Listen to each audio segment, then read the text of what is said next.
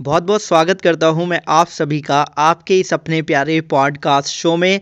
मैं हूँ आपका होस्ट एंड दोस्त अमित राज शर्मा। आप सबने कभी ना कभी तो किसी ना किसी इंश्योरेंस एडवाइज़र से बात की होगी। और हो सकता है कभी ना कभी आपने ये सोचा हो कि यार इंश्योरेंस एडवाइज़र पूरी डिटेल क्यों शेयर हमारे साथ नहीं करते हैं? तो आज ऐसा ही सवाल हमारे पास भेजा है श्रीमान भास्कर थंगेल जी ने। श्रीमान भास्कर थंगेल जी जानना चाहते हैं कि इंश्योरेंस एडवाइज़र सभी तरीके के इन्फॉर्मेशन प्रोडक्ट या कंपनी से रिलेटेड हमारे साथ क्यों शेयर नहीं करते हैं। देखिए, इसका जवाब देने से पहले मैं कुछ कंसर्न आपके साथ में ज़रूर शेयर करना चाहूँगा, जो कि एक जवाब भी आप उसको समझ सकते हैं। क्योंकि देखिए, ऐसा होता है, ये जो इंश्योरेंस एडवाइज़र और आपका जो रिश्ता है, यहाँ पे जो सवाल जवाब होते हैं, हम इसको पूरी तरीके से किसी को भी दोषी नहीं ठहरा सकते और किसी को भी पूरी तरीके से सही नहीं कह सकते, चाहे वो कस्टमर हो, चाहे वो इंश्योरेंस एडवाइज़र हो। क्यों? बहुत बड़ा कारण है इसमें। सबसे पहला कंसर्न मैं आपके साथ जो शेयर कर रहा हूँ वो ये है कि क्या हम सब लोग जब भी इंश्योरेंस लेने जाते हैं तो क्या हम उस कंपनी जिस भी कंपनी का हम इंश्योरेंस प्रोडक्ट ले रहे हैं, उसकी वेबसाइट पे जाके हम टाइम स्पेंड करते हैं? क्या हम उस कंपनी के बारे में थोड़ी रिसर्च करते हैं? क्या जो प्रोडक्ट हमें लेना होता है, क्योंकि ज़्यादातर हम सब लोग एडवर्टीज़मेंट देख ही लेते हैं, उसी के बाद में हम अपने इंश्योरेंस एडवाइज़र को कॉन्टैक्ट करते हैं राइट तो क्या हम इतना काम करते हैं कि जब एक इंश्योरेंस एडवाइज़र से हम मिलें, हम उसको बुलाएँ तो हम उससे सवाल पे सवाल पूछ सकें? हम ऐसा नहीं करते हैं और इसी की वजह से हम इतने सारे जो सवाल जो होते हैं इंश्योरेंस एडवाइज़र से हम लोग नहीं पूछते और हम ऐसा क्यों नहीं करते? क्योंकि हम लोगों के पास एक्सक्यूज़ रहता है। सबसे पहला एक्सक्यूज़ तो हमारे पास ये होता है कि यार हमारे पास टाइम नहीं है। अगर हम ही सब कुछ कर लेंगे तो इंश्योरेंस एडवाइज़र क्या करेगा? और इसी के साथ बहुत से लोग तो ये भी सोचते हैं कि यार ये जिस तरीके से लिखा हुआ हमें समझ नहीं आ रहा है, हम कैसे समझ पाएँगे? कुछ लोग ऐसा भी सोचते हैं। तो ये सब एक्सक्यूज़ हैं। अगर हम थोड़ा बहुत टाइम स्पेंड शुरू करें, करना इंश्योरेंस जो इंश्योरेंस की जो कंपनीज़ होती हैं, उनकी वेबसाइट पे प्रोडक्ट्स रिलेटेड जो हमें चाहिए तो बहुत कुछ हमें समझ में आएगा। अगला जो मेरा कंसर्न है, वो ये है कि क्या हम इंश्योरेंस जो प्रोडक्ट है, इसको हम क्या सही से समझते हैं? क्या जो इसका कॉन्सेप्ट है, हम उसको सही में रिस्पेक्ट देते हैं? इसका जो सबसे ज़्यादा जवाब है, अधिकतर नहीं। क्यों? क्योंकि बहुत से लोग इंश्योरेंस को इन्वेस्टमेंट समझते हैं, बहुत से लोग सोचते हैं कि हम इतना पे करेंगे और हमें इतना रिटर्न तो इंश्योरेंस से मिलना ही चाहिए, कुछ इस तरीके से। लेकिन वास्तविकता क्या है? वास्तविकता ये है कि इंश्योरेंस आपकी फाइनेंशियल राइट सुरक्षा के लिए है। जहाँ पे आप ना रहें या आपकी फैमिली में कोई प्रॉब्लम हो जाए तो ऐसे में इंश्योरेंस आपको एक फाइनेंशियल रूप से एक प्रोटेक्शन प्रोवाइड कर सके।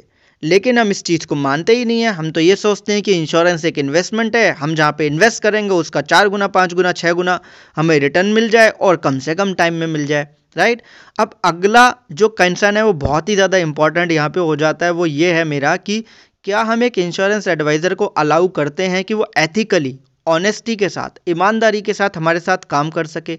हमें, हम, हमें मतलब पूरी ईमानदारी से वो सब कुछ बता सके? क्या हम एक इंश्योरेंस एडवाइज़र को अलाउ भी करते हैं? जवाब है नहीं। क्यों?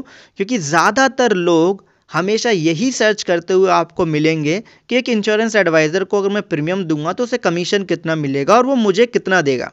जबकि अगर आप एक इंश्योरेंस एडवाइज़र से आप ईयरली अगर आप प्रीमियम पे करते हो तो कंपनी की तरफ़ से ऑलरेडी आपको एक से दो परसेंट का डिस्काउंट वहाँ पे मिलता है और भी बहुत सारे तरीके हैं। लेकिन हम लोग क्या सोचते हैं कि हम जो अमाउंट पे कर रहे हैं इंश्योरेंस एडवाइज़र उसी पे कमा रहा है तो वो तो हमारा पैसा है, जबकि ऐसा है ही नहीं। क्यों?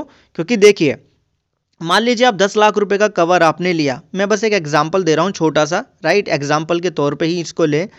चलो ठीक है, इसको रियलिस्टिक कर लेते हैं। मान लीजिए आपने एक करोड़ का टर्म इंश्योरेंस लिया और आपको जो प्रीमियम साल का पे करना है, वो सात हज़ार रुपये के आसपास साल का प्रीमियम पे करना है राइट अब भैया इंश्योरेंस एडवाइज़र्स के थ्रू लोगे, तब भी उसका कमीशन जाएगा। या आप किसी अदर एक वेबसाइट से लोगे पॉलिसी बाज़ार या किसी से भी तो उनका भी कमीशन जाएगा। वो तो आप रोक तो पाओगे नहीं, क्योंकि वो उनकी सर्विस का उन्हें पैसा मिलेगा, वो किसी के लिए काम कर ही रहे हैं राइट तो मान लीजिए, आप सात हज़ार रुपये साल का एक करोड़ के लिए पे कर रहे हो कवर के लिए। अब एक साल आपने सात हज़ार रुपये नहीं पे करे तो क्या आपका कवर रहेगा? नहीं रहेगा। आपको पॉलिसी रिन्यू करानी पड़ेगी। तो यहाँ पे मैटर ऑफ़ द फैक्ट क्या है? कि जो सात हज़ार रुपये का प्रीमियम आप पे कर रहे हो, उसके बेस पे आपको क्या मिल रहा है? एक करोड़ का टर्म इंश्योरेंस मिल रहा है। सात हज़ार जो सालाना प्रीमियम पे कर रहे हो, उसके बेस पे क्या मिल रहा है? एक करोड़ का टर्म इंश्योरेंस आपको मिल रहा है। मैं एग्ज़ाम्पल के तौर पे कह रहा हूँ। तो आप किस चीज़ के लिए पे कर रहे हो? जो एक करोड़ का जो समर शॉट है, उसके लिए पे कर रहे हो ना आप। वो वैल्यू तो कम कम तो नहीं हो रही है ना? वो तो वैल्यू उतनी है जितना आप पे कर रहे हो। अगर आप प्रीमियम ज़्यादा बढ़ा लोगे तो आपका कवर ज़्यादा बढ़ जाएगा। तो मतलब कि जितना कवर आपको चाहिए, आप उसके लिए पे कर रहे हो और वो चीज़ कंपनी आपको ऑन डॉक्यूमेंट पॉलिसी बॉन्ड में पूरी तरीके से लिख के दे रही है, उसका बिल भी दे रही है रिसीप्ट भी दे रही है। तो ये आपके पैसे के बदले जिस चीज़ की आप डिमांड कर रहे हो कंपनी से कंपनी आपको वो दे रही है। तो आपका ये सोचना कि इंश्योरेंस एडवाइज़र आपके पैसे के ऊपर पैसा कमा रहा, बहुत ही गलत है। इंश्योरेंस एडवाइज़र एक कंपनी के लिए काम कर रहा है और वो कंपनी उसको उसकी सर्विस के बदले जो वो काम कर रहा है उसके लिए, वो उसके बदले उसको पे कर रही है। अगर इंश्योरेंस एडवाइज़र काम नहीं करेगा तो उसको पैसे नहीं मिलेंगे कि वो सैलरी पे तो है नहीं। लेकिन ये चीज़ एक करप्शन है हमारी यहाँ पे सोच में। वो पूरी तरीके से भ्रष्ट है आज के टाइम में, और हो सकता है बहुत से लोगों ने ये पॉडकास्ट यहाँ पे सुनना भी बंद कर दिया हो खराब फालतू की बात कर रहा है। लेकिन ये है राइट अब हम बात करते हैं कि इस प्रश्न का जवाब क्या है। वैसे अगर आपने कंसर्न ढंग से समझ लिए होंगे तो ऑलमोस्ट आपको जवाब मिल गया होगा राइट लेकिन फिर भी कुछ पॉइंट्स अलग हैं। नंबर वन जो पॉइंट है, वो ये है कि देखिए, एक जो इंश्योरेंस एजेंट होता है ना, वो आपके केवल उन्हीं सवालों का जवाब देगा जो आप उनसे पूछेंगे। वरना आप उनसे बोलेंगे कि आप, मैं ये पॉलिसी लेना चाहता हूँ। वो उस पॉलिसी का मैथमेटिक्स आपको समझाएँगे, उससे ऊपर या कम या ज़्यादा उस बात वो नहीं करेंगे। क्यों नहीं करेंगे?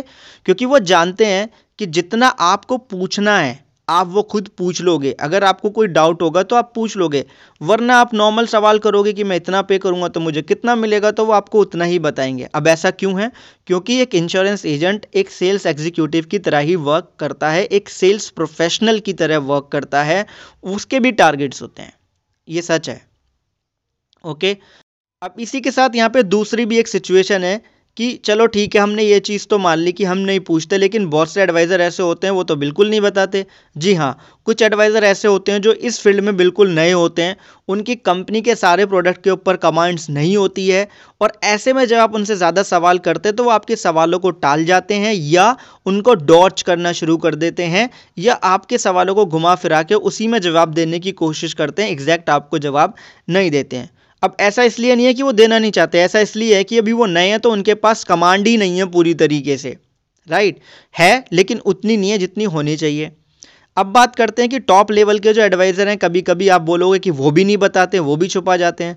अब जो टॉप लेवल के एडवाइज़र होते हैं, आपके लिए जैसे आपके समय की कीमत है, ऐसी उनके लिए भी उनके समय की कीमत है राइट अब टॉप लेवल का एडवाइज़र अगर आपके पास में आते हैं तो वो आपको बी वही चीज़ बताना प्रेफर करेंगे जो आप सुनना चाहोगे जो आप पूछना चाहोगे राइट right? सेल्स में एक कॉन्सेप्ट है अगर मान लीजिए आपका खुद का ही एक स्टोर है और आपकी दुकान पे कोई डेरी मिल्क की चॉकलेट लेने आता है और आप उसको बोलते हो कि भाई डेरी मिल्क की चॉकलेट लो उसने आपको दस रुपये दिए आपने उसको डेरी मिल्क की चॉकलेट दी लेकिन उसके साथ उसको ये बताने लगे इसमें ये ये इंग्रेडिएंट्स है भाई इसमें ये पड़ता है इतने टेम्परेचर पे रखना इतने टाइम में खा लेना ऐसे खा, क्या वो आपकी बात सुनेगा नहीं, ये ह्यूमन नेचर है, ये साइकोलॉजी है ह्यूमंस की, हमारी राइट तो सेम चीज़ यहाँ पे भी है जब आप एक इंश्योरेंस प्रोडक्ट ले रहे हो और आपको प्रोडक्ट का नाम पता है।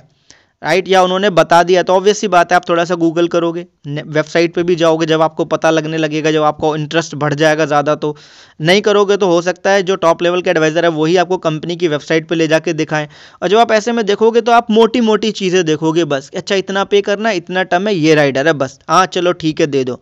तो ऑब्वियस सी बात है ना, जितना आप पूछोगे, उतना ही आपको वो बताएँगे। तो ये हमारे ऊपर डिपेंड करता है, हमें अपने आप को एजुकेट करना है, हमें अपने आलस्य को त्याग देना है, हमें समय बिताना, हमें समझना है और हमें सवाल पे सवाल जब तक करने, जब तक हमें पूरी तरीके से सेटिस्फेक्शन ना हो राइट आई होप कि इस पॉडकास्ट एपिसोड से आपको थोड़ी सी इन्फॉर्मेशन मिली हो और अगर मेरे किसी वे ऑफ़ कन्वर्सेशन से अगर आपको दुख पहुँचा हो, आपको बुरा लगा है तो उसके लिए मुझे क्षमा कर दीजिएगा, लेकिन क्या करूँ? सच बोलना मजबूरी है क्योंकि आप लोग इतना मूल्यवान समय निकाल के मुझसे प्रश्न पूछते हो। बहुत बहुत आभारी हूँ मैं आपका। चलता हूँ, विदा लेता हूँ आपसे। मिलूँगा अगले पॉडकास्ट एपिसोड में, लेकिन जाने से पहले एक चीज़ ज़रूर कहना चाहूँगा। अगर आपको थोड़ी सी भी इन्फॉर्मेशन मिली है ना यहाँ से तो इस पॉडकास्ट एपिसोड को ज़रूर रेट कीजिएगा। क्योंकि अगर आप रेटिंग देंगे, अपना फीडबैक देंगे तो मुझे पता चलेगा कि और कितनी या किस तरीके की और कितनी डिटेल इन्फॉर्मेशन आप लोग चाहते हैं। राइट और अपने फ्रेंड्स एंड फैमिली में शेयर कीजिए, उनको बताइए कि यहाँ पे वो सभी तरीके के प्रश्न पूछ सकते हैं। अपना ध्यान रखिएगा, क्योंकि आप बहुत ही मूल्यवान हैं। ध्यान रखिएगा अपना।